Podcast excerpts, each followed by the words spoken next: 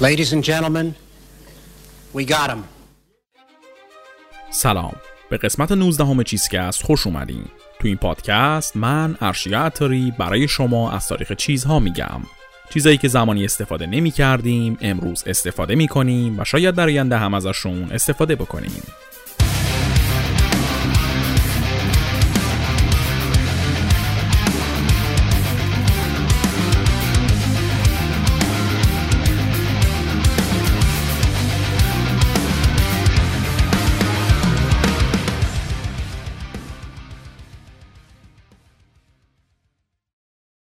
این اپیزود چیزکست به دلیل محتوای خشن و ناراحت کننده برای بچه ها مناسب نیست. در نتیجه اگر بچه ای اطرافتونه لطفا از هدفون استفاده کنید. این قسمت بخش سوم و پایانی سگانه سلاح شیمیایی چیزکسته. اگر دو قسمت قبلی رو نشنیدی ترجیحاً اول برید و اونها رو بشنوید چون داستان این قسمت از ادامه اونا شروع میشه. یه خلاصه کوچیکی من اینجا از دوتا قسمت قبلی میگم ولی برای جزئیاتش بهتره که برید سراغ خود اون قسمت ها. تو بخش اول جنگ جهانی اول و دلایلش رو توضیح دادیم و بعدش هم گفتیم که آلمان که توی جنگ داشت خرابکاری می‌کرد به فکر استفاده از سلاح شیمیایی افتاد. گفتیم یه شیمیدان به اسم فریتز هابر به ترتیب بمب شیمیایی کلور، فوسجن و گاز خردل رو ساخت و کلی آدم از جمله همسرش رو به کشتن داد. تو قسمت دوم از روی کار اومدن هیتلر گفتیم و افکارش و ایدئولوژی ترسناکش رو تعریف کردیم. گفتیم که توی جنگ جهانی دوم هیچ کسی از سلاح شیمیایی استفاده نکرد ولی هیتلر توی هولوکاست به اندازه تمام کشورها از گاز شیمیایی استفاده کرد و کلی آدم بیگناه باش کشت. بعدش رسیدیم به ماجرای درگیری بریتانیا با چریکای کمونیست مالایا و از اختراع عامل نارنجی گفتیم و بعدش هم ماجرای جنگ ویتنام. جنگ ویتنام اواسط دهه 70 میلادی تموم شد. بعد از ویتنام آمریکا که تحت فشار ای بود و تقریبا داشت یه جنگ داخلی توش به وجود می اومد مجبور شد کنوانسیون ژنو بپذیره. کنوانسیون ژنو هم یه قانون منع سلاح شیمیایی بود که سال 1925 تصویب شده بود و فقط آمریکا و ژاپن قبولش نکرده بودند. آمریکا که کنوانسیون ژنو قبول کرد دیگه تولید رسمی سلاح شیمیایی توش تموم شد. اما همزمان با لغو شدن برنامه های رسمی آمریکا برنامه های مخفی تولید سلاح شیمیایی توی یه سری از کشورها شروع شد. کشورهایی مثل مصر، کره شمالی، اسرائیل، سوریه و از همه مهمتر عراق. عراق توی دهه هفتاد میلادی دوران خیلی عجیبی رو داشت میگذروند. یه هیتلر جدید توش رو کار اومده بود. یه دیکتاتور ترسناک و بیره به اسم صدام حسین. اما قصه ما از دوران صدام شروع نمیشه. اول باید بریم ببینیم که چی شد که توی عراق یکی مثل صدام تونست بیاد رو کار. سلاح شیمیایی چیزی نیستش که آدما بتونن همینطوری ازش استفاده کنن.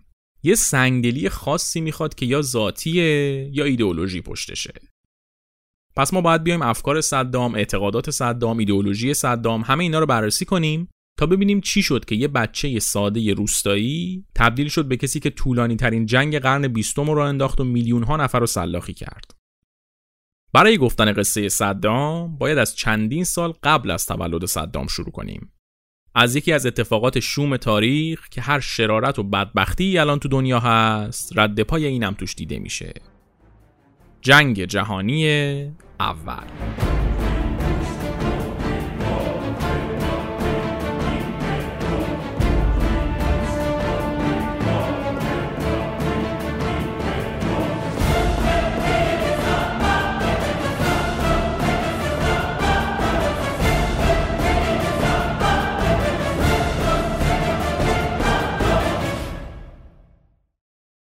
تو بخش اول گفتیم که جنگ جهانی اول که تموم شد امپراتوری عثمانی تجزیه شد. عثمانی جز بازنده های جنگ بود و ابرقدرت های برنده یعنی بریتانیا و فرانسه بعد از جنگ براش تصمیم گرفتن. قرار شد امپراتوری عثمانی به ایالت های مختلف تجزیه بشه و یه بخش کوچیکی هم ازش بمونه واسه خود ترکا. مردم این ایالت های مختلف هم نژادهای مختلف داشتن. در نتیجه تبدیل شدنشون به کشورهای مختلف خیلی دور از انتظار نبود. یکی از این ایالت هایی که از عثمانی جدا شد عراق بود. عراق بعد از جنگ اول سهم بریتانیا شده بود و وقتی از امپراتوری عثمانی جدا کردنش یک پادشاه دست نشونده به اسم فیصل یکم و گذاشتن تو رأس قدرتش قرار بود عراق به شکل پادشاهی اداره بشه و بریتانیا هم روش کنترل داشته باشه حالا چرا بریتانیا می‌خواست کنترل عراق و دستش بگیره جواب این سوال همون چیزیه که عامل بدبختی کل خاورمیانه است. نفت. عراق پر از منابع نفتی بود و بریتانیا می‌خواست نفت عراق رو ببره واسه خودش. در نتیجه عراق رو به اصطلاح مستقل کرد و یه حاکم دست نشونده هم گذاشت توش. این حرکت بریتانیا اون موقع به نظر خود بریتانیایی خیلی هوشمندانه بود. فکر می‌کردن دیگه ته سیاست رو در آوردن و با سر رفتن تو کوزه نفت. ولی همین تصمیم گیری ساده برای عراق پر از مشکل بود. بریتانیا هیچ ایده ای از شرایط فرهنگی و مذهبی خاورمیانه نداشت. اصلا درک نمی‌کرد این ایدئولوژی و تفکر اعرابو واسه همین توی چیدن سیستم حکومتی عراق کلی اشتباه کرد. مهمترینشون پادشاه کردن همون فیصل یکم بود. اکثریت جمعیت عراق شیعه بودن ولی فیصل سنی بود. عملا بریتانیا برای یک کشور شیعه نشین یه رهبر سنی گذاشته بود هیچ درکی هم نداشت که همین کار چه فاجعه ای می‌تونه به بار بیاره تصورشون این بود که اینا همشون عربن دیگه اینم یه حاکم عربه همشون هم که مسلمونن این شد که روی کار اومدن فیصل یکم از همون اول کار یه مشکل اساسی داشت. بذر نارضایتی مردم عراق از همونجا کاشته شده بود. مردم عادی و مذهبی ها به خاطر اختلافات مذهبی مشکل داشتن با فیصل ملیگراها و کمونیستای عراق هم به خاطر اینکه دست نشونده انگلیس بود باش مشکل داشتن. این شد که سلسله هاشمی که فیصل بنیانگذارش بود بین مردم عراق منفور شد. فیصل که مرد پسرش قاضی پادشاه عراق شد قاضی برعکس باباش با انگلیسی ها چپ افتاد هی واسه شون شاخشون نمی‌کشید می‌خواست عراق رو مستقل کنه و سلطه انگلیس رو توی عراق قطع کنه. از این طرف دیگه طرفدار دو آتیشه ی حزب نازی آلمان بود و عاشق سینهچاک هیتلر. حالا دنیا تو چه حالیه؟ هیتلر تازه تو آلمان قدرت رو گرفته دستش و همه نگران اینن که قراره چیکار کنه. در نتیجه انگلیس نمی‌تونست تحمل کنه که تو منطقه نفتخیزی مثل عراق یه حاکم ضد انگلیس طرفدار هیتلر وجود داشته باشه. این میشه که یه توطعه میچینن و قاضی رو ترور می‌کنن. حالا یه سری میگن مستقیم کار خود انگلیس بوده یه سری هم میگن انگلیس مستقیم دخیل نبوده. اونش الان مهم نیست. در هر صورت قاضی کشته میشه. قاضی که ترور میشه پسر چهار سالش فیصل دوم این میشه شاه. این فیصل دوم که از این به بعد بهش میگیم ملک فیصل این به خاطر سن کمش نمی‌تونسته شاه بشه. این میشه که یکی از اعضای خاندانشون میشه نایب السلطنه. انگلیس از اول مستقل شدن عراق نفوذ شدید داشت تو این کشور. و نفت عراق براش خیلی مهم بود و نمی‌خواست تجربه قاضی دوباره تکرار بشه. واسه همین ملک فیصل چهار ساله از همون بچگی تعلیماتش زیر نظر مقامات انگلیسی انجام شد و یکم بعدش هم که بزرگ شد کلا فرستادنش انگلیس که درس بخونه و واسه شاه شدن حاضر بشه. گذشت و گذشت تا ملک فیصل به سن قانونی رسید و اومد عراق تا قدرت و دستش بگیره. یه پادشاه جوون و تحصیل کرده که رابطش با انگلیسی ها عالی بود ملک فیصل شروع کرد با حمایت انگلیس یه سری طرح برای مدرن کردن عراق و توسعه صنعتی عراق انجام دادن. اول سلطنتش بود و همه چیز به نظر برد برد می اومد. انگلیس نفتش رو می برد و فیصل هم آبادانی و رشد اقتصادی می آورد برای مملکتش. انگلیس هم تا وقتی فیصل مطیع بود کاری به کارش نداشت. اما این تصویر امیدبخش از شروع سلطنت فیصل خیلی طول نکشید. پنج سال بعد از شروع رسمی حکومت ملک فیصل یه روز وقتی شاه 23 ساله عراق از پنجره کاخش بیرون رو نگاه کرد دید دور تا دور کاخش با توپ و تانک محاصره شده و های عراق اسلحه به دست به سمت کاخ وایسادن بالاخره اون چیزی که هم انگلیس ازش میترسید و هم فیصل اتفاق افتاد. کو د تا.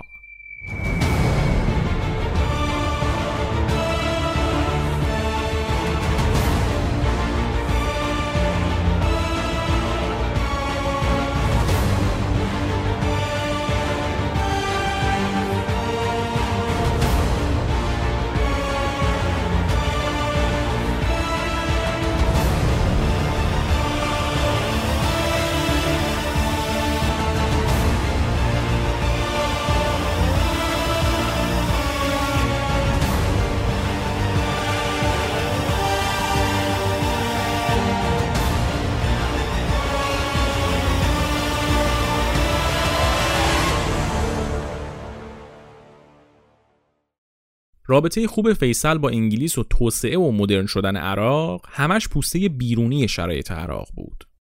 مردم عراق کلا با خاندان سلطنتی مشکل داشتن.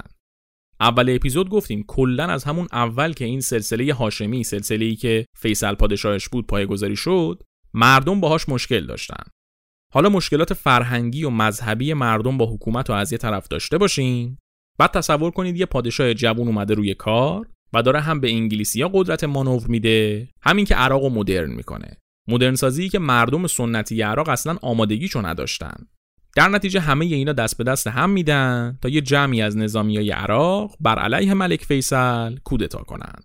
ملک فیصل همون اول تسلیم میشه.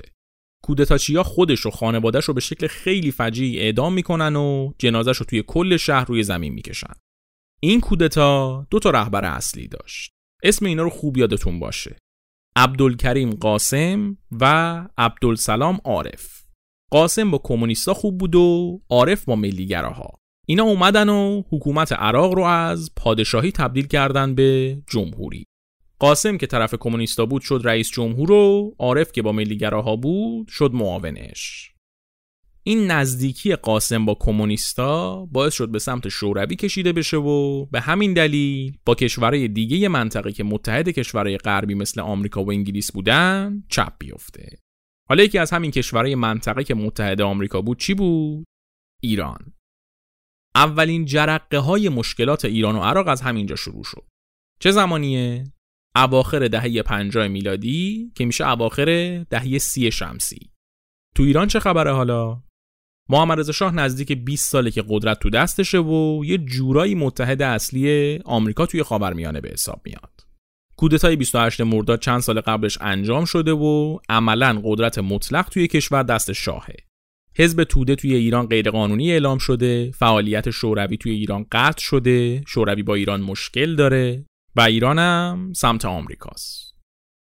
شاه ایران چند سال قبلش با عراق و کشورهای دیگه منطقه معاهده ای امضا کرده بودن که اگه شوروی قرار شد حمله کنه این کشورها از همدیگه حمایت کنن قاسم که توی عراق قدرت رو گرفت دستش چون با آمریکا مشکل داشت و طرف شوروی بود زد زیر این اهنامه کودتاچیا و ملیگراهای عراق اعتقاد داشتند که اون عهدنامه به سود کشورهای غربیه و باعث بیشتر شدن استعمار و این چیزا میشه.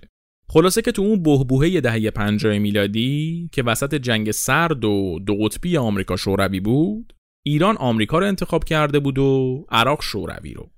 عراق بعد از جدا شدن از عثمانی و کودتا یه حس ملیگرایی شدیدی بین مردمش راه افتاده بود و ترکیب این ملیگرایی عربی عارف و گرایش چپ قاسم نتیجه شد تنفر از غرب و کشیده شدن به سمت شوروی. اما خیلی طول نکشید این وضعیت. بین دوتا رهبر کودتا یعنی قاسم و عارف کم کم اختلاف به وجود اومد. قاسم چپگرا بود و با شوروی هش و نش داشت عارف از اونور ملیگرا و مذهبی بود قاسم می‌خواست با شوروی متحد بشه و عارف می‌خواست عراق با بقیه کشورهای عربی متحد بشه و یک کشور عرب واحد بسازن. نتیجه این درگیری ها این شد که عارف ملیگرا از قدرت کنار گذاشته شد و قاسم چپگرا شد همه کاره. قاسم با شوروی ساخت و پاخت کرد و کلی سلاح و تجهیزات نظامی و تانک و توپ و جت و اینجور چیز میزا وارد عراق کرد. کم کم عراق داشت می‌شد متحد جدی شوروی و این شروع یه جنگ سرد توی خاورمیانه بود. جنگ سردی که مهمترین قدرتاش عراق و ایران بودن. عراقی که متحد شوروی بود و ایرانی که متحد آمریکا بود. اتفاقات اون دوره رو خیلی کاری نداریم در همین حد بدونید که ایران و عراق مدام در حال قدرت نمایی کردن بودن و هر کدوم یه جورایی می‌خواستن تو این جنگ سرد خاورمیانه برنده باشن. اما یکی از اصلی ترین دلایل اختلاف ایران و عراق مالکیت اروندرود بود. اروندرود یه رود حدوداً 200 کیلومتری بود که بین ایران و عراق وجود داشت و از لحاظ استراتژیک خیلی مهم بود. یه بخش خیلی مهم از مرز آبی بین ایران و عراق وسط اروندرود واقع شده بود. اروندرود هم مسیر کشتی های نفتی آبادان بود هم برای عراق تنها مسیر ورود به خلیج فارس بود. اون اوایل که پادشاهی عراق تازه درست شده بود و فیصل اول رو کار بود یه قراردادی بین ایران و عراق نوشته شده بود که می‌گفت دو تا کشور باید توی رود حق مالکیت مشترک داشته باشن و مرز بین دو تا کشور از وسط رود و از عمیقترین نقطه رود کشیده بشه. اما قاسم می‌گفت حق مالکیت اروندرود تماما مال عراقه و ایران هیچ حقی توش نداره. شاید مهمترین دلیل درگیری های ایران و عراق توی دهه 50 و 60 میلادی همین ادعای قاسم بود. البته ادعای مالکیت اروندرود فقط مال دوران قاسم نبود. از همون زمان فیصل اولم عراق مدام دنبال اروندرود بود منتها موفق نشده بود. قاسم توی اوج درگیریاش با حکومت ایران ادعا می‌کرد نه تنها اروندرود بلکه خرمشهر و آبادان و باقی شهرهای استان خوزستان هم باید مال عراق باشه. هدفش این بود که یه اتحادی از اعراب درست کنه و خودش بشه رهبرش.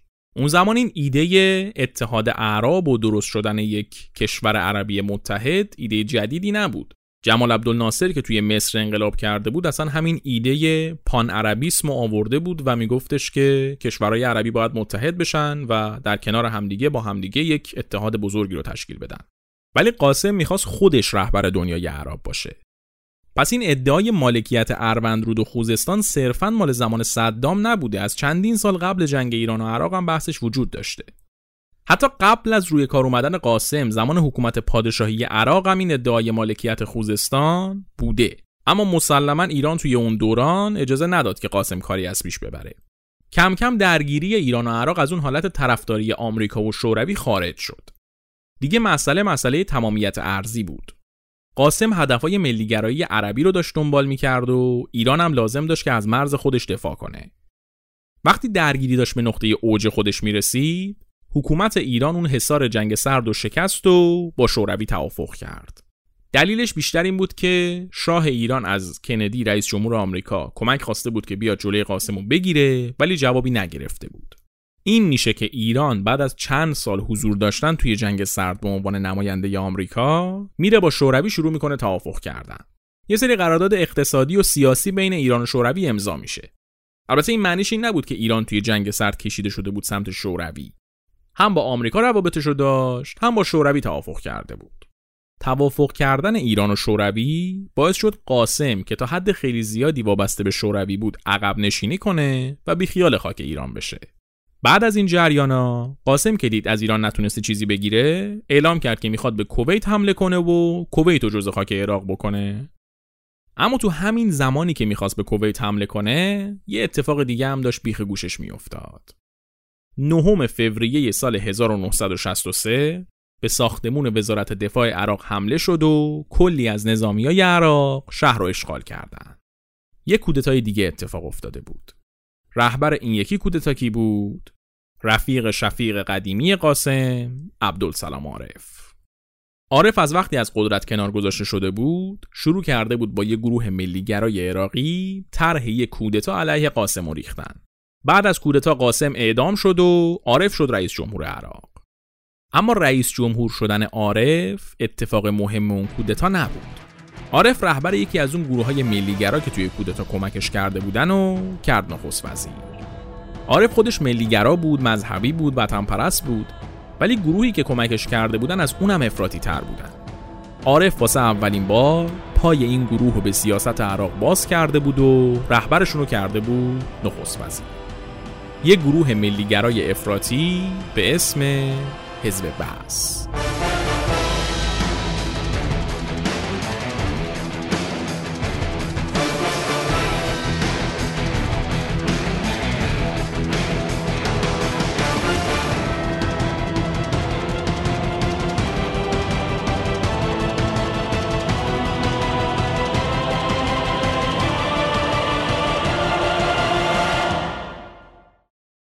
حزب بعث یک گروه ملیگرای عرب بود که هدفش یک پارچه سازی دنیای عرب بود. حزب بعث چند سال قبل از کودتای قاسم توی سوریه درست شده بود و شاخه عراقش هم بعد از یه مدت به وجود اومده بود. حتی بعثی ها توی به قدرت رسیدن قاسم هم کمک کرده بودن منتها همونطوری که عارف کنار گذاشته شد بعثی هم تو حکومت قاسم بازی داده نشده بودن بعد از کودتای عارف حزب بعث عراق که خیلی افراطی تر از شاخه سوریه ای بود با مرکزیت حزب توی سوریه به مشکل خورده بود و مدام شلکن کن داشتن. یه جورایی نه از حزب بعث سوریه جدا شده بودن و نه جزش بودن. حزب بعث عراق یه حزب ملیگرای افراطی بود که دنبال اتحاد عرب بود و یه روی کرده جدایی دین از سیاست و سکولاریسم و اینا داشت. ملیگرایی عربی به افراطی ترین شکل ممکن خودش. پروسه کودتا که تموم شد بعثیا تو عراق به نون و نوا رسیدن. رهبر حزب بعث شده بود نخست وزیر و در نتیجه کلی از وزرای کابینش هم بعثی بودن. بعثیا که به قدرت رسیدن شروع کردن صاف کردن خورده حسابای قدیمیشون با کمونیستا. اینا با همدیگه رقیب جدی بودن. تو دوران قاسم هم کمونیستا رو کار بودن و بعثیا ممنوع کار این شد که تا مدتها بعد از کودتا هر جایی که توی عراق می‌رفتی می‌دیدی یه عده از اعضای حزب بس دارن چند تا کمونیست رو دار می‌زنن. وضعیت وحشتناکی بود واقعا. قدرت گرفتن بعثیا توی اوایل دهه 60 میلادی ظاهر ترسناکی داشت. کم و بیش همه داشتن حس می‌کردن که یه گروه خیلی خشن رو کار اومده و باید ماستاشون رو کیسه کنن. ولی مردم عراق و مردم دنیا نمی‌دونستن که هنوز یه درصد از جنایت های رو هم ندیدن. بالاخره تصویه حسابای شخصی تموم شد و حسن البکر نخست وزیر عراق که رهبر حزب بس بود رسما مشغول به کار شد. اما یکم بیشتر طول نکشید که عارف به این نتیجه رسید که چه اشتباهی کرده به این بحثیا قدرت داده. اولا که زده بودن هرچی کمونیست بود به یه شکل وحشیانه ای اعدام کرده بودن و ممکن بود شوروی واکنش نشون بده. بعدش هم خیلی خشن و شطوری با مسائل برخورد می‌کردن. رحم نداشتن. در نتیجه عارف چشش ترسید و رهبر بعثیا همون حسن البکر رو انداخت زندان و حزب بعث رو ممنوع کرد. عملا بر ضد بعثیا کودتا کرد. بعثیا که نیومده جلوی قدرتشون گرفته شده بود کینه عارف رو به دل گرفتن. ولی تو اون موقعیت کاری از پیش نمی‌تونستن ببرن. عارف یه سه سالی حکومت کرد و تو اون مدت بعثیا فعالیتشون مخفیانه بود و نمی‌تونستن کار خاصی انجام بدن. تا اینکه عبدالسلام عارف توی سقوط هلیکوپتر کشته شد و برادرش به جا شد رئیس جمهور عراق. این برادر عارف کم کم شروع کرد با ایران صلح کردن. بعد از دو سه دوره تنش شدید بین ایران و عراق کم کم داشت روابط بین دو تا کشور خوب می‌شد.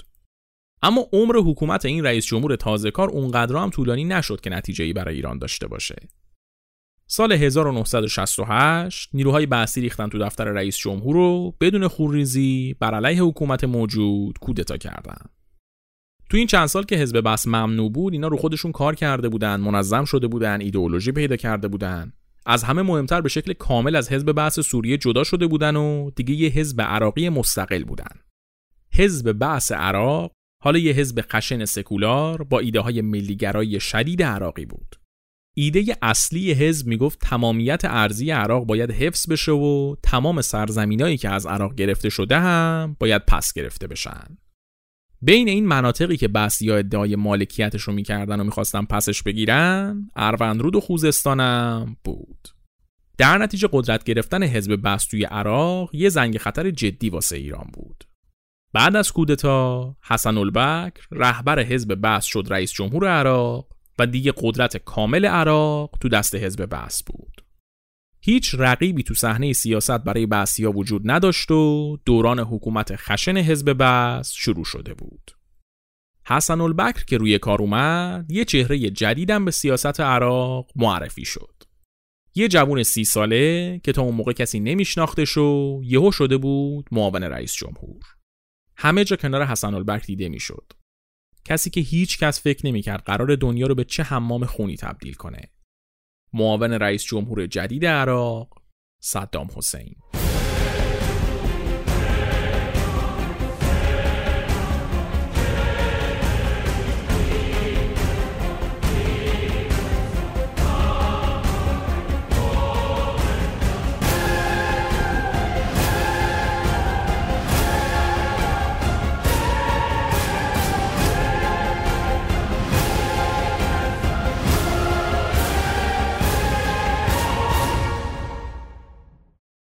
صدام حسین سال 1937 توی یک روستایی نزدیک شهر تکریت عراق به دنیا آمده بود. باباش قبل از به دنیا آمدنش مرده بود و صدام توی دوران بچگیش مدام با ناپدریش درگیر بود. مدام کتک می‌خورد و تو خونه یک جنگ روانی شدیدی داشت.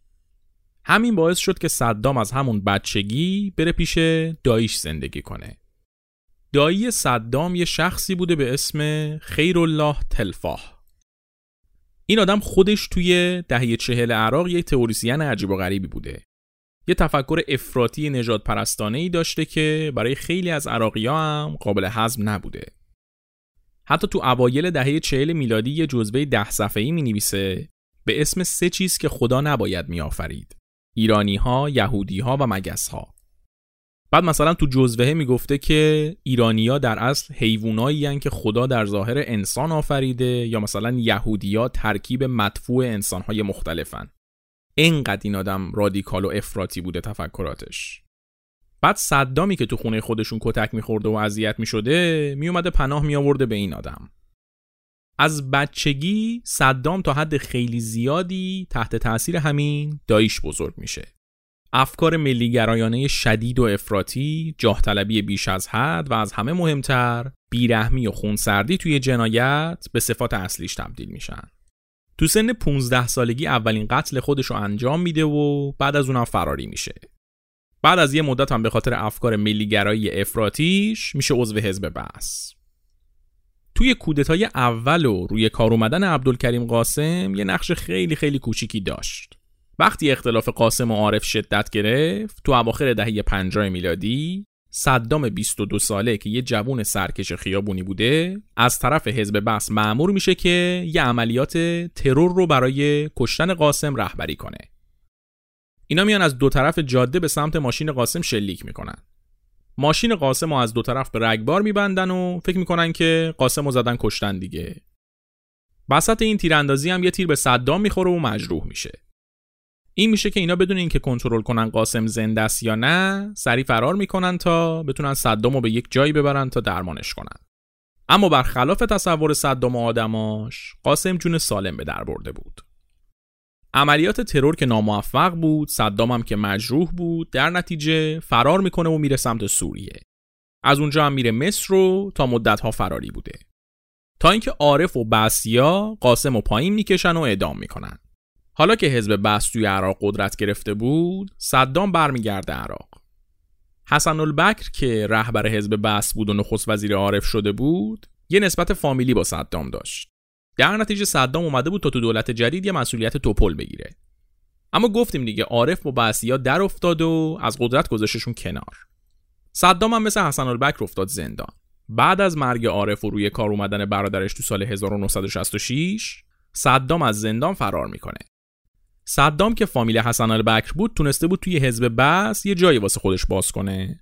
این شد که وقتی بعثیا سال 1968 بر علیه برادر عارف کودتا کردن و قدرت رو دستشون گرفتن صدام مدام کنار حسن البکر دیده می‌شد. حسن البکر بعد از اینکه قدرت رو گرفت دستش مدام نگران قدرت های مخالف بود. کودتای حزب بس موفقیت آمیز بود ولی احتمال داشت احزاب دیگه بخوان توطئه کنن یا حتی اعضای حزب بس خودشون بخوان کودتا کنن. واسه همین لازم بود یه نفر که مورد اعتماد باشه امنیت این کودتای تازه نفس رو برقرار کنه. بعد از کلی خواهش و تمنا صدام بالاخره حسن البکر رو راضی می‌کنه که این مسئولیت رو به اون بده. صدام میشه مسئول سرکوب مخالفای دولت جدید. کارش این بوده که هر کی بر علیه حزب بس حرکتی می‌کرده یا فکری می‌کرده یا حتی به عکس حسن البکر لبخند می‌زده رو بکنه تو گونی. انقدر خشونت به خرج میده انقدر وحشیان آدم رو می‌کشه و شکنجه می‌کنه و سلاخی می‌کنه که دیگه هیچ کسی جرأت نمی‌کنه جلوی حزب بحث وایسه. شکنجه های خیلی وحشتناکی می‌کرده مخالف های حزب بحث و کتک می‌زده خفه می‌کرده اعضای خانوادهشون رو شکنجه می‌داده. بر اینطوری هم نبوده که وایسه یه گوشه بگه آدماش انجام بدن. خودش رسما آستین بالا می‌زده و شخصا این کار رو انجام می‌داده. واقعا فاجعه است جزئیات بلاهایی که صدام سر مخالفای حزب بس میاره تو اون وقت اینجا بود که صدام به اعضای حزب بس نشون داد که یه سیاستمدار به شدت بیره ولی کارآمده نشون داد برای هدفش از هیچ کاری نمیگذره و حاضر هر کاری برای رسیدن به چیزی که می‌خواد انجام بده. خوشخدمتی صدام تو اون چند روز بعد از کودتا و سرکوب شدید مخالفای حزب بس باعث شد صدامی که از همه اعضای حزب کوچیکتر بود و هیچ سابقه سیاسی نداشت بشه معاون رئیس جمهور عراق. از طرفی اون زمان که مسئول سرکوب مخالفت ها بود رفته رفته کلی از مردای جوون و گندلات قبیله خودش رو آورده بود بغداد و بهشون پول و مقام و امکانات و این چیزا داده بود تا بهش کمک کنن تو سرکوب مخالفت ها این آدما عملا شده بودن غلام حلقه به گوش صدام. شما فکر کن یه سری جوون فقیر و بدبخت بیچاره رو از وسط یه قبیله عراق دهه 60 میلادی ورداری بیاری تو بغداد؟ بهشون پول بدی مقام بدی ماشین بدی خونه بدی زن بدی هر چی می‌خوان بدی خب معلومه اینا پیش مرگت میشن خلاصه که وقتی صدام معاون رئیس جمهور شد یه ارتش از این آدما داشت که عملا نوچه‌هاش به حساب می اومدن. قدم به قدم قدرت صدام داشت تو عراق بیشتر می‌شد. یه معاون رئیس جمهور با قدرت خیلی زیاد و کلی غلام حلقه به گوش. چیزی نمونده بود تا اینکه این مرد جاه طلب بیره کل قدرت رو قبضه کنه و کل عراق رو ببره زیر سلطه خودش. سال 1969 صدام که تازه معاون رئیس جمهور شده بود لازم داشت یه جوری قدرتش رو به مردم نشون بده.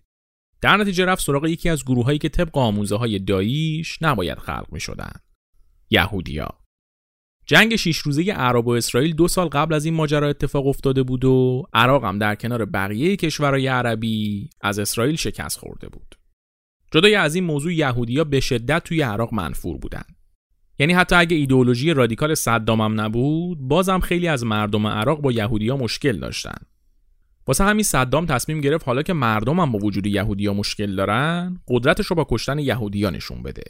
اینطوری هم همه حساب کار دستشون میومد هم مردم اعتراضی به کشته شدن یهودیا نمی‌کردن. این شد که صدام 14 تا از مردم یهودی عراق دستگیر کرد و به جرم جاسوسی برای اسرائیل اعدام کرد. حالا دیگه صدام قدرت داشت، کلی آدم داشت و از همه مهمتر ترس مردم رو داشت. اعدام این 14 نفر برای مردم عراق فقط و فقط یه معنی داشت. پا رو دوم صدام نذارید. وارد دهه هفتاد میلادی که شدیم صدام قدرتش خیلی زیاد بود کلی آدم دورش بودن و خودش هم برای قدرت هر کاری ازش برمی اومد تو عراق دهه هفتاد تقریبا صدام بود که همه کاره بود و حسن البکر فقط تماشا می‌کرد و تایید می‌کرد. البته با همدیگه اختلاف داشتن ها ولی حسن البکر به روی خودش نمی آورد شاید واقعا اونم از صدام میترسید. دهه هفتاد میلادی برای اقتصاد عراق دوره شکوفایی بود. سال 1972 صدام نفت عراق و ملی اعلام کرد و اوضاع اقتصادی عراق خیلی خیلی خوب شد. کلی پول وارد کشور شد، کلی سرمایه گذاری خارجی انجام شد. آموزش پرورش تو عراق پیشرفت کرد، صنعت پیشرفت کرد. واقعا اگه با سیستم حکومتی حزب بس مشکل نداشتی می‌تونستی زندگی خیلی خوبی تو عراق داشته باشی. صدام همه تلاشش رو می‌کرد که به همه نشون بده این رفاه و آبادانی رو مدیون اونن. تو همه مراسم ها و افتتاحیه ها شرکت می‌کرد. دستور داده بود همه جا عکسش رو بزنن. یه شباهت خیلی زیادی وجود داره بین عراق اون دوران و آلمان زیر سلطه هیتلر. تو آلمان هم همه چی اون اوایل خوب شد گل و بلبل شد اقتصاد عالی شد سطح رفاه رفت بالا. اصلا همینا باعث شد هیتلر مقبولیت پیدا کنه بین مردم آلمان. مردم آلمان هم همون زمان همه عاشق هیتلر شده بودن. عراق هم همین بود. همه به خاطر رفاه جدید عاشق صدام شده بودن. هر جا رو که نگاه می‌کردن اثرات کارای صدام بود. اصلا کسی دقت نمی‌کرد. حسن البکری هم هست رئیس جمهور داره اون مملکت. همه چیز صدام بود و کاراش. صدام منتظر فرصت بود تا حسن البکر رو کله کنه. منتظر بود تا به اندازه کافی قدرت و محبوبیت داشته باشه که بتونه با یه اشاره انگشت حسن البکر رو کنار بزنه. و این اتفاق بالاخره تو سال 1979 افتاد. یه روز صدام رفت تو اتاق حسن البکر رو متن استعفانامه رو گذاشت جلوش. خودکارم داد دستش. گفت یا امضا کن یا عواقبش رو بپذیر. حسن البکر هم که می‌دونست عواقبش یکم درد داره تصمیم گرفت امضا کنه.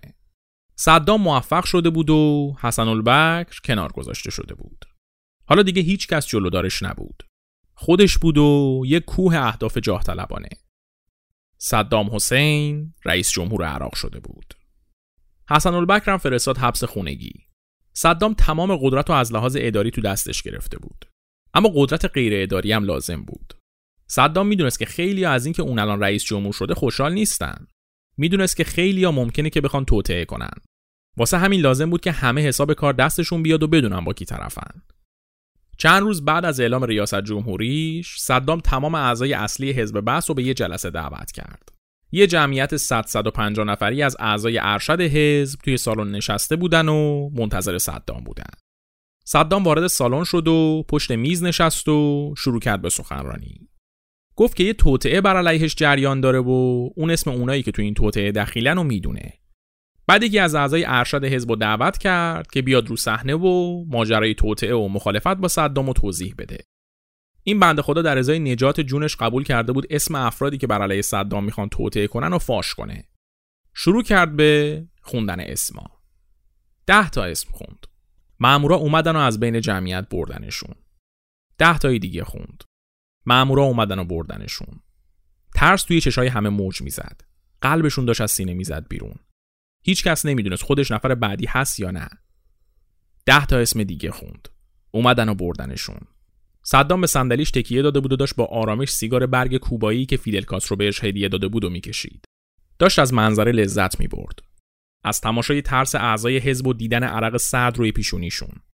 ده تا اسم دیگه خونده شد. آدما با التماس از مامورا می‌خواستن که نبرنشون. از صدام خواهش می‌کردن بهشون رحم کنه. ولی صدام توی سکوت فقط سیگارش رو می‌کشید و تماشا می‌کرد. باور کردنی نبود.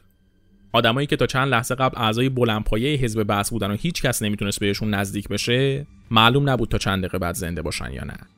اون همه ژنرال و سیاستمدار با کلی دبدبه کبکبه کم مونده بود از ترس شلوارشون رو خیس کنن. ترس هیجان استرس غم همه ی حساشون قاطی شده بود. لیست تموم شد. اونایی که موندن باورشون نمی‌شد هنوز زندن. بلند شدن و با تمام وجود به صدام درود فرستادن. هیجانی که بهشون وارد شده بود غیر قابل توصیف بود. هر کی اون روز توی اتاق موند و اسمش خونده نشد عملا شد وفادار 100 درصد به صدام. اونایی که اسمشون خونده شدن بلافاصله تیربارون شدن. اونی هم که اسما رو فاش کرده بود و قول زنده موندن بهش داده بودن هم تیربارون شد. تو تمام این مدت صدام کوچکترین واکنشی نشون نمی‌داد. سیگارشو می‌کشید و از ترسی که ساخته بود لذت می‌برد. این لحظه برای عراق و تمام جهان یه لحظه تاریخی بود. لحظه تولد یه دیکتاتور واقعی.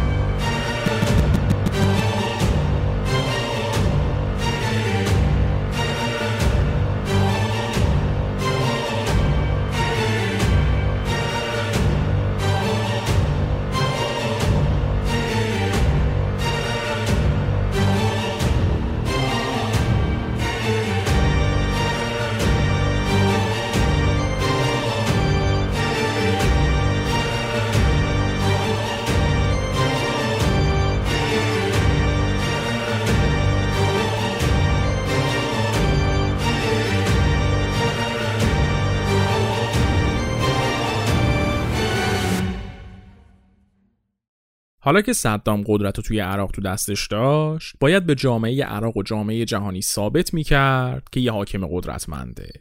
مدام در حال ثابت کردن بود این صدام. تو همین زمان یه بحران منطقه‌ای هم داشت اتفاق میافتاد.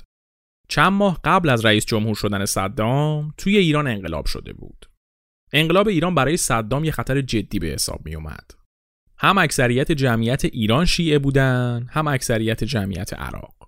صدام و دار و دستش اولا رو کاغذ اهل سنت بودن. دوما سیستم حکومتیشون یه مدل سکولار و دینزدا بود. گفتیم دیگه سیاست حزب بحث ملیگرایی شدید عربی بود. واسه همین صدام این ترس رو داشت که نکنه مردم عراق هم ایرانیا رو ببینن و بخوان اونا هم انقلابی چیزی بکنن. حالا این نگرانی صدام از انقلاب رو داشته باشید؟ از اون طرف سالهای سال بود عراق با ایران سر اروندرود و خوزستان درگیر بودن. از همون اول پادشاهی عراق که فیصل اول اومده بود عراق ادعای مالکیت اروندرود و خوزستان رو می‌کرد تا دوران صدام. حتی زمانی که صدام نخست وزیر بود و حسن البک رئیس جمهور بودم بین ایران و عراق سر اروندرود درگیری بود. حسن البک گفته بود اروندرود تمام و کمال مال عراق و هیچ کشتی ایرانی حق نداره ازش رد بشه. اون زمان شاه ایران چند تا کشتی با اسکورت مسلح هوایی و دریایی فرستاد به اروندرود و حسن البک رو صدام هم چیزی نگفتن. در مقام مقایسه قدرت نظامی ایران از عراق خیلی بیشتر بود توی اون دوران. اما حالا وضعیت فرق کرده بود. ایران تازه از یه انقلاب در اومده بود و هنوز درگیر مشکلات داخلی خودش بود. این آشفتگی اول انقلاب برای صدام یه فرصت بود.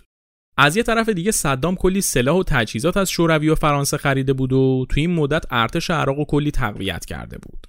در نتیجه حالا که ایران آسیب پذیر شده بود می‌تونست یه بار برای همیشه تکلیف اروندرود و خوزستان رو روشن کنه. اگه صدام می‌تونست به ایران حمله کنه و اروندرود و خوزستان رو بگیره هم بین مردم خودش اعتبار به دست می آورد هم توی جهان عرب. بالاخره اون همه کشور عربی که بعد از جمال عبدالناصر با هم دیگه متحد شده بودن هم یه چشمی به خوزستان و جمعیت عرب زبانش داشتن دیگه. مصر که تا اون موقع رهبر جهان عرب بودن بعد از شکست از اسرائیل سال به سال داشت اعتبارش رو از دست می‌داد. اگه عراق میومد و اروند و خوزستان رو می‌گرفت می‌شد رهبر جهان عرب و صدام کلی اعتبار به دست می آورد. حالا این دوتا مورد رو بذارید کنار تنفر بالقوه صدام از ایرانیا. مجموع این عوامل یعنی نگرانی صدام از انقلاب توی عراق، گرفتن اروند و خوزستان آسیب پذیری ایران بعد از انقلاب تلاش صدام برای گرفتن اعتبار و در پایانش هم تنفر از ایرانیا باعث شد که نقشه حمله به ایران رو بکشه صدام نه درس نظامی خونده بود نه حتی دبیرستانش رو تموم کرده بود. منتها اصرار داشت که استراتژی حمله به ایران خودش بچینه. از همون اول کار عراق تمام حساب کتاباش غلط بود. ایران سه برابر عراق جمعیت داشت سه برابر عراق زمین داشت. مردمی که تازه از یه انقلاب در اومده بودن هنوز تو حال و هوای انقلاب بودن شور و هیجان داشتن. از هر زاویه حمله به ایران اشتباه بود. ولی صدام تصمیم خودش رو گرفته بود. 22 سپتامبر 1980 31 شهریور 1359 عراق بدون هیچ اطلاع قبلی حمله به مرزهای زمینی ایران رو شروع کرد. من از اینجا به بعد که به ایران مربوط میشه تاریخ رو شمسی میگم. نیروی زمینی ارتش ایران اول تا جایی که می‌تونست مقاومت کرد. ولی هم نیرو کم داشت هم غافلگیر شده بود. ارتش عراق به خرمشهر رسید. ولی توی خرمشهر اولین اتفاقی که صدام انتظارش نداشت افتاد. مردم خرمشهر کنار ارتشیا با تمام وجودشون مقاومت کردن و تا جایی که می‌تونستن جلوی ارتش مجهز عراق وایسادن. اما بعد از 15 روز مقاومت خرمشهر شکست و عراق خرمشهر رو تصرف کرد. بعد از خرمشهر آبادان هم به تصرف عراق در اومد اما صدام همین ابتدای کار یه رودست بزرگ خورده بود. صدام با خودش اینجوری حساب کرده بود که ما میایم شهرهای خوزستان رو می‌گیریم مردم عرب زبان این شهرها هم از ما استقبال می‌کنن و دو سه روزه خوزستان دست ماست. ولی زمان حمله دید که مردم خوزستان تا آخرین نفسشون مقاومت کردن و جلوی ارتش عراق وایسادن. بعد از این جریان صدام و باقی جهان دومین چیزی که اصلا توقعش رو نداشتن و دیدن. اعزام چندین میلیون نیروی مردمی به جنگ. صدام روی ارتش ایران حساب کرده بود و توان نظامی ارتش رو سنجیده بود. با خودش فکر نکرده بود که ممکنه مردم عادی هم فوج فوج بیان و بجنگن. گفتیم دیگه مردم هنوز توی اون حال و هوای انقلاب بودن شروع هیجان داشتن. این شروع هیجانشون باعث می‌شد که روز به روز کلی اتوبوس آدم بره جنگ. آدمای معمولی که درست آموزش نظامی و تجربه نظامیگری نداشتن ولی تعدادشون زیاد بود. ایران داشت توی تعداد نفرات از عراق جلو می‌زد. صدام اصلا حساب اینو نکرده بود که مردم عادی با اون جمعیت زیاد بیان و خودشون رو بندازن جلوی توپ و تانک. جنگ ایران و عراق که صدام گفته بود چند روزه تموم میشه حالا شده بود یه جنگ فرسایشی. خیلی شرایط صدام شبیه قیصر تو جنگ جهانی اوله ها اشتباهاتش اهداف حملش قافلگیر شدنش. میگن تاریخ تکرار میشه همینه ها.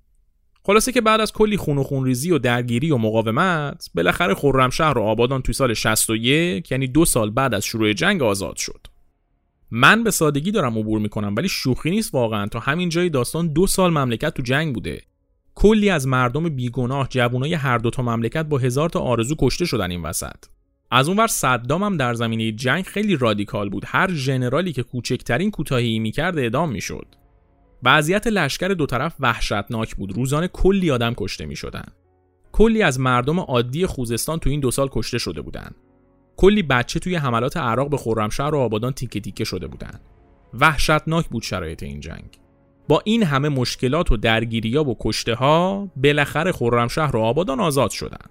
صدام انتظار داشت حالا که عملا توی هدفش ناکام مونده ایران صلح قبول کنه و جنگ تموم بشه ولی برخلاف پیشبینی صدام و تحلیلگرای سیاسی جهان ایران شروع کرد به سمت خاک عراق پیشروی کردن.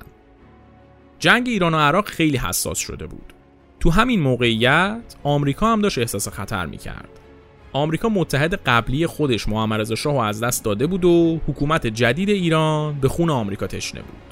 در نتیجه آمریکا ترجیح داد که از صدامی که حداقل مواضعش سکولار بود حمایت کنه. تا حکومت ایران که دیگه داشت برای آمریکا تهدید حساب می‌شد پیشروی نکنه. این شد که آمریکا شروع کرد حمایت از صدام. صدام که تو جنگ داشت ضرر می‌کرد و همه چی برخلاف حساب کتاباش پیش رفته بود همون فکر کثیفی رو کرد که قیصر آلمان سر جنگ جهانی اول کرده بود. استفاده از سلاح شیمیایی.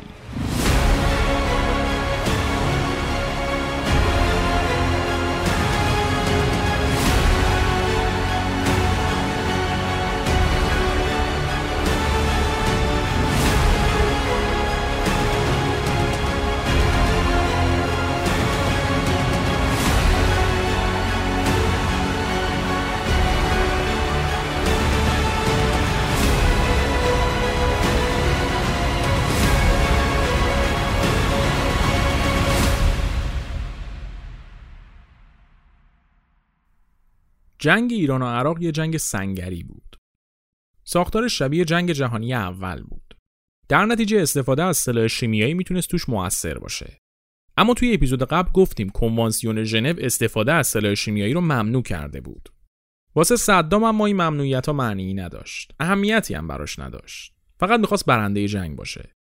عراق از اوایل دهه 50 شمسی داشت تلاشایی می‌کرد که به شکل مخفیانه سلاح شیمیایی درست کنه. منتها نتیجه خاصی نگرفته بود.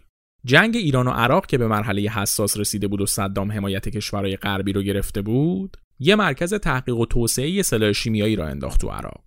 به این مرکز می‌گفتن پروژه 922. این پروژه 922 با حمایت اصلی آلمان و آمریکا تأسیس شده بود. تجهیزات و آموزش‌های اولیه رو آلمانیا به عراقیا دادن. هرچی باشه تو جنگ جهانی اول و دوم آلمانیا بودن که همه این سلاح رو اختراع کرده بودن دیگه. کنوانسیون ژنو هم که فروش و نگهداری سلاح شیمیایی رو ممنوع نکرده بود استفادهش فقط ممنوع بود. در نتیجه آلمان اومد و یه کمک جدی کرد واسه راه اندازی پروژه 922 آمریکا هم که از اون بر هم می‌خواست صدام رو حمایت کنه و هم خودش یه سلاحایی اختراع کرده بود اومد و اونم کمک کرد تا این مرکز را بیفته. این شد که بعد از یه مدت عراق تونست توی این مرکز انواع و اقسام سلاحهای شیمیایی رو تولید کنه. گاز خردل، سارین، تابون، VX، سلاحهای بیولوژیکی و رادیواکتیوی. هر چی که فکرشو بکنید عراق تو پروژه 922 ساخت. گاز خردل و سارین و تابون رو توی قسمت‌های قبل راجبشون گفتیم. VX هم یک سلاح شیمیایی بود که بریتانیا تو دهه 50 میلادی اختراع کرده بود یعنی دهه سی شمسی VX از اونا خیلی خطرناکتر بود میزان کشندگیش چندین برابر تابون و سارین بود و یه میکروذره ازش کافی بود تا قربانی کارش تموم بشه صدام بعد از اینکه توی پروژه 922 انواع و اقسام سلاحهای شیمیایی رو تولید کرد نشست به برنامه ریزی برای استفادهشون. اولین اقدام عراق برای استفاده از سلاح شیمیایی تو سال 1362 اتفاق افتاد. در جریان یکی از مهمترین و تراژیکترین عملیات های جنگ ایران و عراق یعنی عملیات خیبر. از بعد از آزاد شدن خرمشهر نیروهای ایران شروع کرده بودند پیشروی به سمت خاک عراق. مهمترین مناطق عملیاتی هم جزایر اروندرود بود. ایران سعی می‌کرد بره به سمت بصره چون از لحاظ نفتی برای عراق خیلی مهم بود. عملیات خیبر جزء یه مجموعه عملیات به اسم نبرد نیزارها بود. اطراف اروندرود و جزایرش پر از نیزار بود و واسه همین اسم این عملیاتایی که هدفشون جزایر اروندرود بود شده بود نبرد نیزارها. عملیات خیبر از سوم اسفند سال 62 شروع شد. نیروهای ایران مستقیم به سمت جزیره مجنون حمله کردند. جزیره مجنون یکی از جزایر اروندرود بود که سمت عراق بود و جزء خاک عراق حساب می‌شد. درگیری ایران و عراق توی جزیره مجنون خیلی شدید بود. عراق توی آب و گل نمی‌تونست کلی از مهماتش رو استفاده کنه و واسه همین تمرکزش رو روی حمله هوایی گذاشت. تلفات نیروهای ایران هم خیلی خیلی زیاد بود. یکم از این شرایط جزیره مجنون بذاریم واسهتون بگم. یه جزیره خاکی با هوای به شدت گرم در حد 40 50 درجه به شدت شرجی جوری که نفسم توش بالا نمیاد. پر از حشره های عجیب غریب که تا حالا اسمشون رو هم نشنیدین تو حالت عادی اگه همچین جایی برید یه روز بیشتر نمی‌تونید دووم بیارید. از شدت گرمای هوا تمام تنتون عرقسوز میشه و وسط اون گرما حشره ها تمام تنتون رو می‌خورن و جای سالم نمیمونه تو بدنتون. حالا وسط این شرایط باید جنگید. و چه جنگیدنی؟ از چند روز بعد از شروع عملیات درگیری تو جزیره مجنون داشت به اوج خودش می‌رسید و همه تو فشار شدید بودن. روز ششم اسفند 62 ارتش عراق به دستور مستقیم صدام شروع کرد بمبارون شیمیایی. نه فقط مناطق عملیاتی و جزیره مجنون بلکه خط مقدم و واحدهای پشتیبانی هم بمبارون شیمیایی شدند. کلی از مناطق خوزستان مثل هویزه و طلاییه هم هدف این بمبارون شیمیایی بودند. تو این حمله ها اکثرا از گاز خردل استفاده می‌شد. گازی که هم نفس رو قطع می‌کرد و هم پوست رو با تابلای وحشتناک از بین می‌برد. یعنی حتی اگه ماسک هم داشتی باز گاز خردل بهت رحم نمی‌کرد. اما نیروهای ایران همون ماسک هم نداشتن.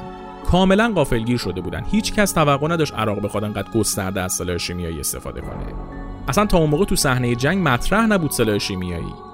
این شد که با حدوداً 100 تا حمله شیمیایی عراق چندین هزار نفر از نیروهای ایرانی کشته شدند چند هزار تا جوون مملکت که شاید سن خیلی هاشون به 20 سالم نمی‌رسید. چند هزار تا انسان که واسه خاک کشورشون اومده بودن جلو و توی تله گاز خردل گیر افتاده بودن. هیچ کس نمی‌دونه سی ثانیه قبل از اینکه بمب شیمیایی بریزه رو سرشون داشتن به چی فکر می‌کردن. هدفشون چی بود؟ نگران چی بودن؟ چقدر ترسیده بودن؟ چقدر امید داشتن؟ همه این افکار و امیدا و هدفها و ترسا سی ثانیه بعد هیچی ازشون نمونده بود. سی ثانیه بعد تک تک اون جوونا نفسشون به شماره افتاده بود و تمام تنشون پر از تاول شده بود. سی ثانیه بعد جسد کلی از اون جوونا رو زمین افتاده بود و از چشمای خاموششون می‌شد کلی چیز فهمید. دلهوره امید ترس مرگ.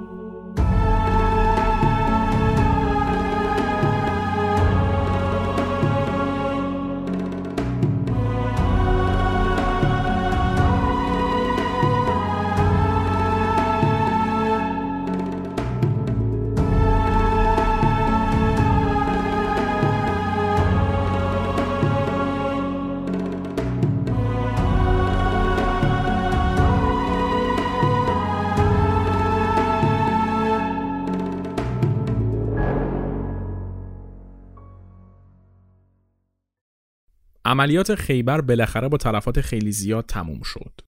ایران تونست جزیره مجنون رو دست خودش بگیره و نیروهای عراق رو بفرسته عقب.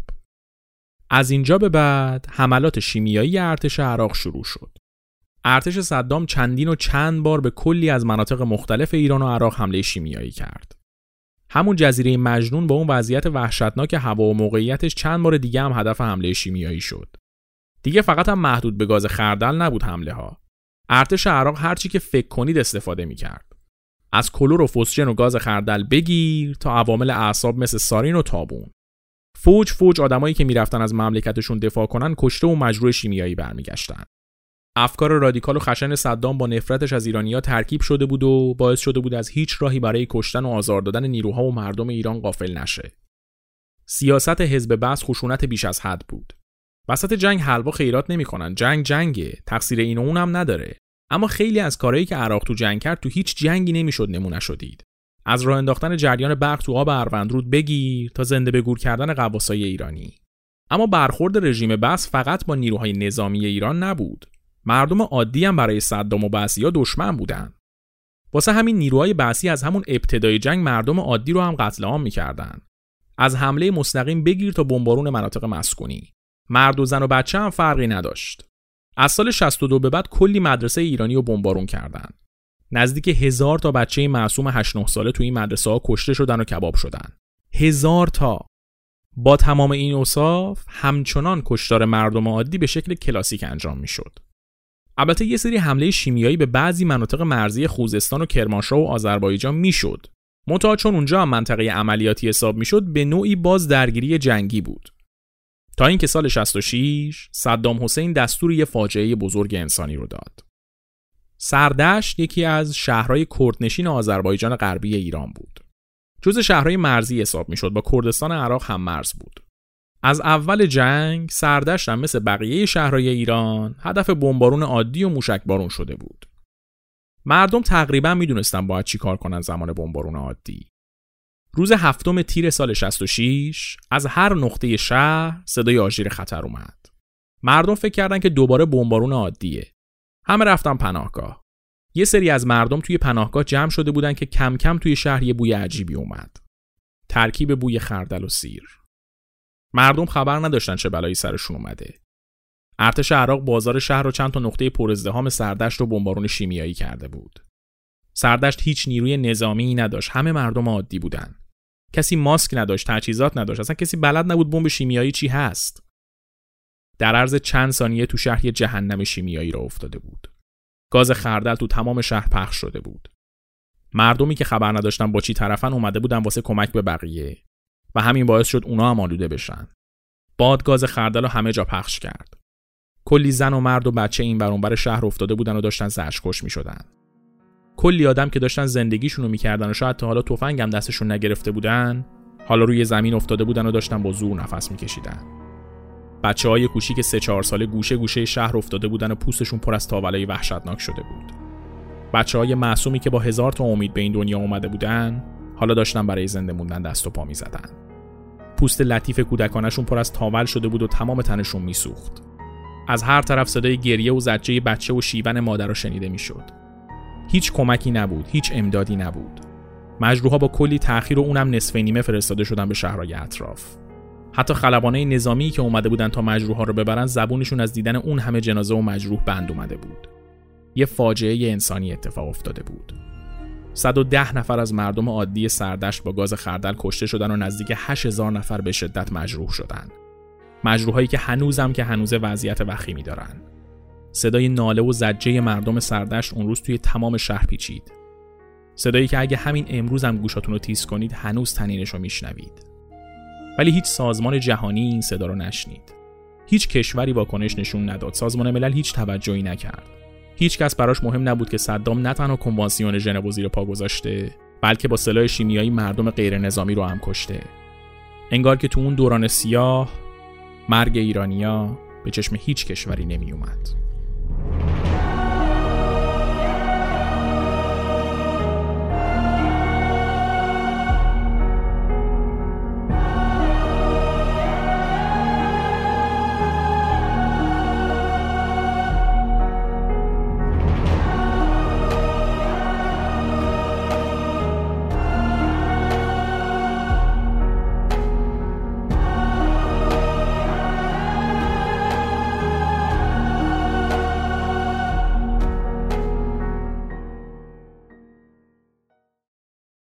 صدام از کنترل خارج شده بود. جنایتی نبود که نکرده باشه.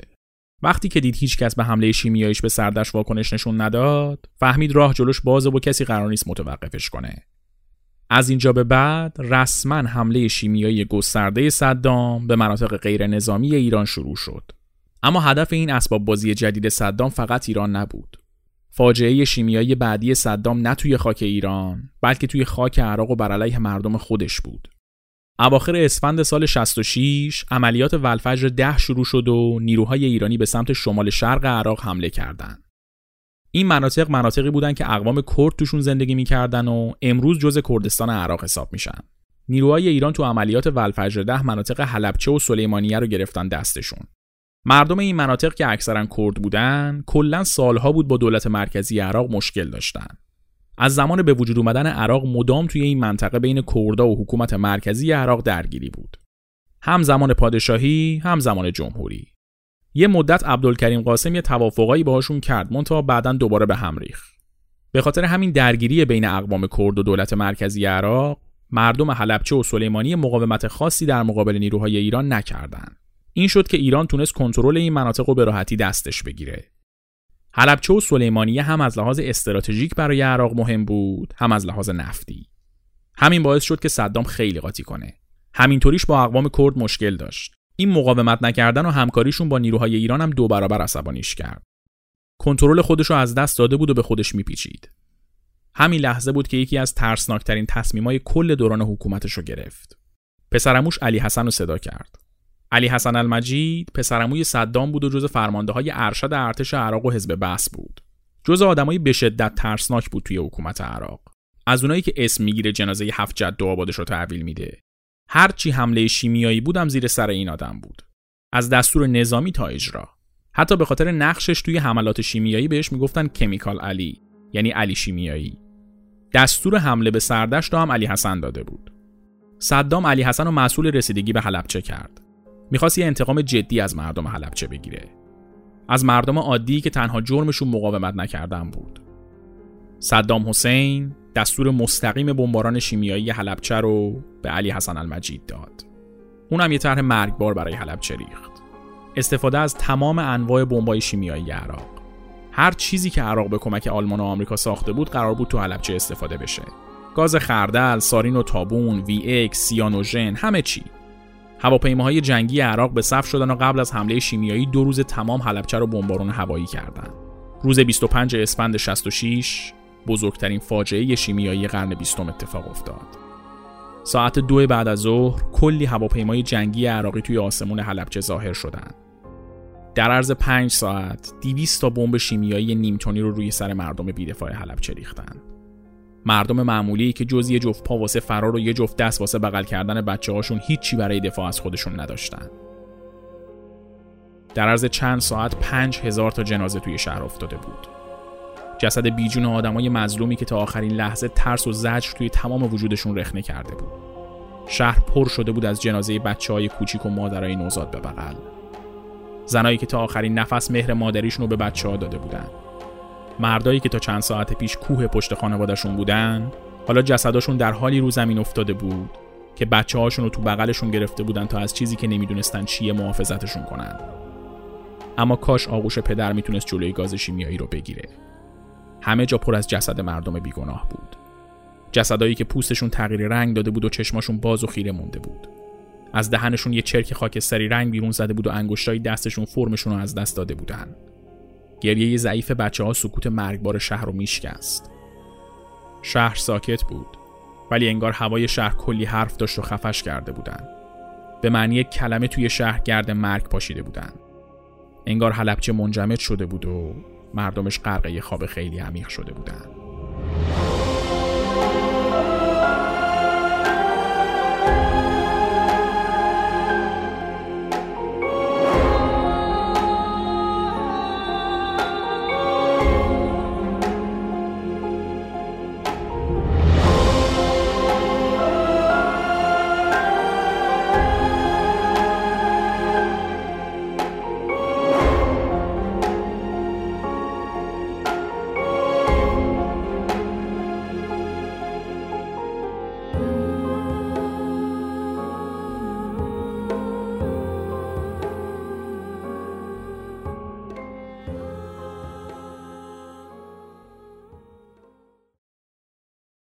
حمله شیمیایی به حلبچه 5000 تا غیر نظامی کشت و 10000 تا رو مجروح کرد. اینا فقط آمار نیستن و اینا انسانن. انسانایی که هیچ کاری جز زنده بودن نمی‌کردن. اون ده هزار تا مجروح تا سالهای سال به خاطر اثرات گاز شیمیایی زجر کشیدن و حتی بچه هاشون هم به شکل ارسی با مشکلات ژنتیکی به دنیا اومدن. صدام مردم خودش رو پرپر کرده بود. مردمی که در مقابل اهدافش هیچ اهمیتی براش نداشتن. فاجعه حلبچه توجه خبرگزاری های مختلف رو به خودش جلب کرد. کلی روزنامه راجبش نوشتن و صدام و محکوم کردن. اما همچنان کسی کاری به کارش نداشت. گذشت. سال 67 ایران قطنامه 598 سازمان ملل رو پذیرفت و جنگ تموم شد. جنگی که چندین هزار کشته شیمیایی نظامی و غیر نظامی داشت و چند صد هزار تا مجروح شیمیایی. مجروحایی که تا آخر عمرشون باید با زخم تنشون و نفس بریدشون می ساختن. اما کار صدام تموم نشده بود. عراق بعد از جنگ شرایط بدی داشت. نزدیک نیم میلیون کشته داده بود و کلی از مناطق شهریش خراب شده بودند. همه اینا در حالی بود که عراق هیچ نتونسته بود تو جنگ به دست بیاره. حتی یه سانت هم به خاک عراق اضافه نشده بود. اما صدام بعد از تموم شدن جنگ جوری رفتار کرد که انگار برنده جنگ عراق بوده.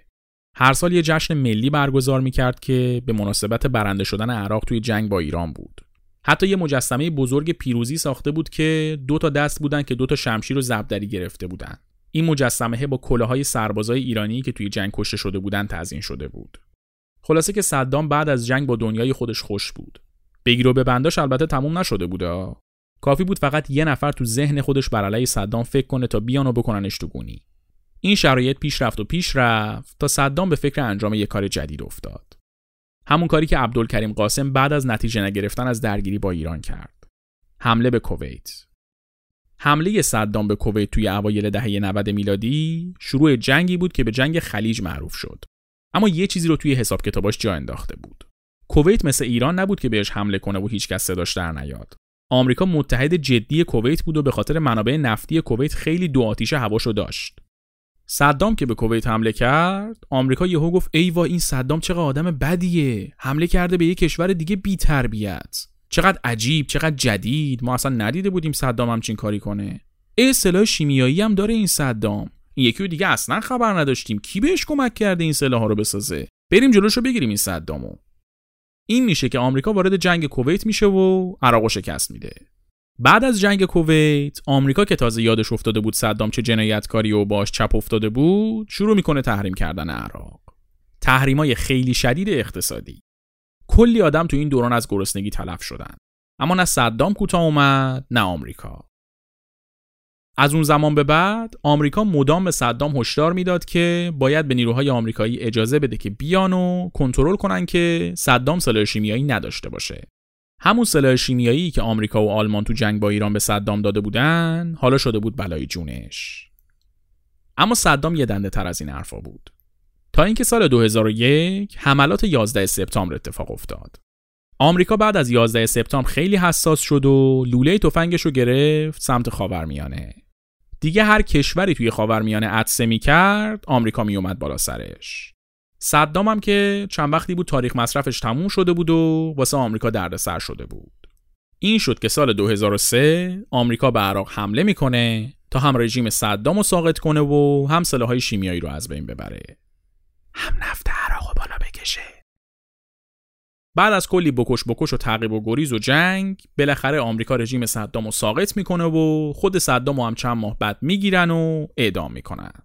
سلاح شیمیایی هم پیدا می‌کنن تو عراق. منتها باقی مونده سلاحهای جنگ ایران و عراق بوده. برنامه تولید خاصی نداشته عراق. اما همین سلاح شیمیایی میشه یکی از دلایل اصلی اعدام صدام و داره دستش بین آدمایی که با صدام اعدام شدن علی حسن المجید هم بود علی حسن المجید یا همون کمیکال علی به خاطر تمام حملات شیمیایی جنگ ایران و عراق و بعد از جنگ محکوم شد و اعدامش کردند. اما با اعدام صدام و از بین بردن سلاحهای شیمیایی عراق پرونده سلاح شیمیایی بسته نشد هنوز کلی کشور دیگه بودن که سلاح شیمیایی داشتن و بعدشون هم نمیومد ازش استفاده کنن. کره شمالی و مصر و سوریه و کوبا و کلی کشور دیگه. از اون طرف بعد از 11 سپتامبر دیگه فقط کشورها نبودن که تسلیحات نظامی داشتن. کلی گروه شبه نظامی و تروریستی توی خاورمیانه داشت درست می‌شد که هر کدوم از اینا از یه جایی سلاح شیمیایی جور کرده بودن. خود بن لادن رهبر القاعده بارها گفته بوده که ترسی نداره که بخواد از سلاح شیمیایی استفاده کنه در برابر آمریکایی‌ها. کشورهای بزرگ و ابرقدرت‌ها براشون سود نداشت که بخوان از سلاح شیمیایی استفاده کنن.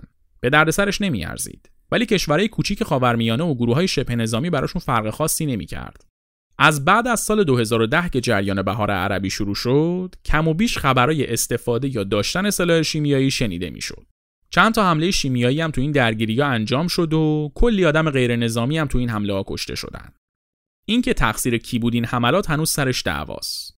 اما چیزی که بیشتر از اینکه تقصیر کی بود مهمه اینه که وسط این جنگ و درگیری کلی آدم غیر نظامی با سلاح شیمیایی کشته شدن.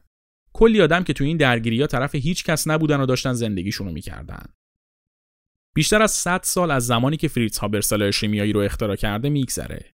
اما هنوز که هنوزه تو میدون جنگ و تو شهر این جعبه پاندورای جنایت داره جون آدما رو به کثیفترین شکل ممکن می‌گیره و هر کسی هم که جون سالم به در برده جای زخمش تا ابد باهاشه. سگانه سلاح شیمیایی چیزکست اینجا به پایان می‌رسه. به امید اینکه نه تنها دیگه از سلاح شیمیایی استفاده نشه بلکه دیگه هیچ جنگی هم توی دنیا وجود نداشته باشه.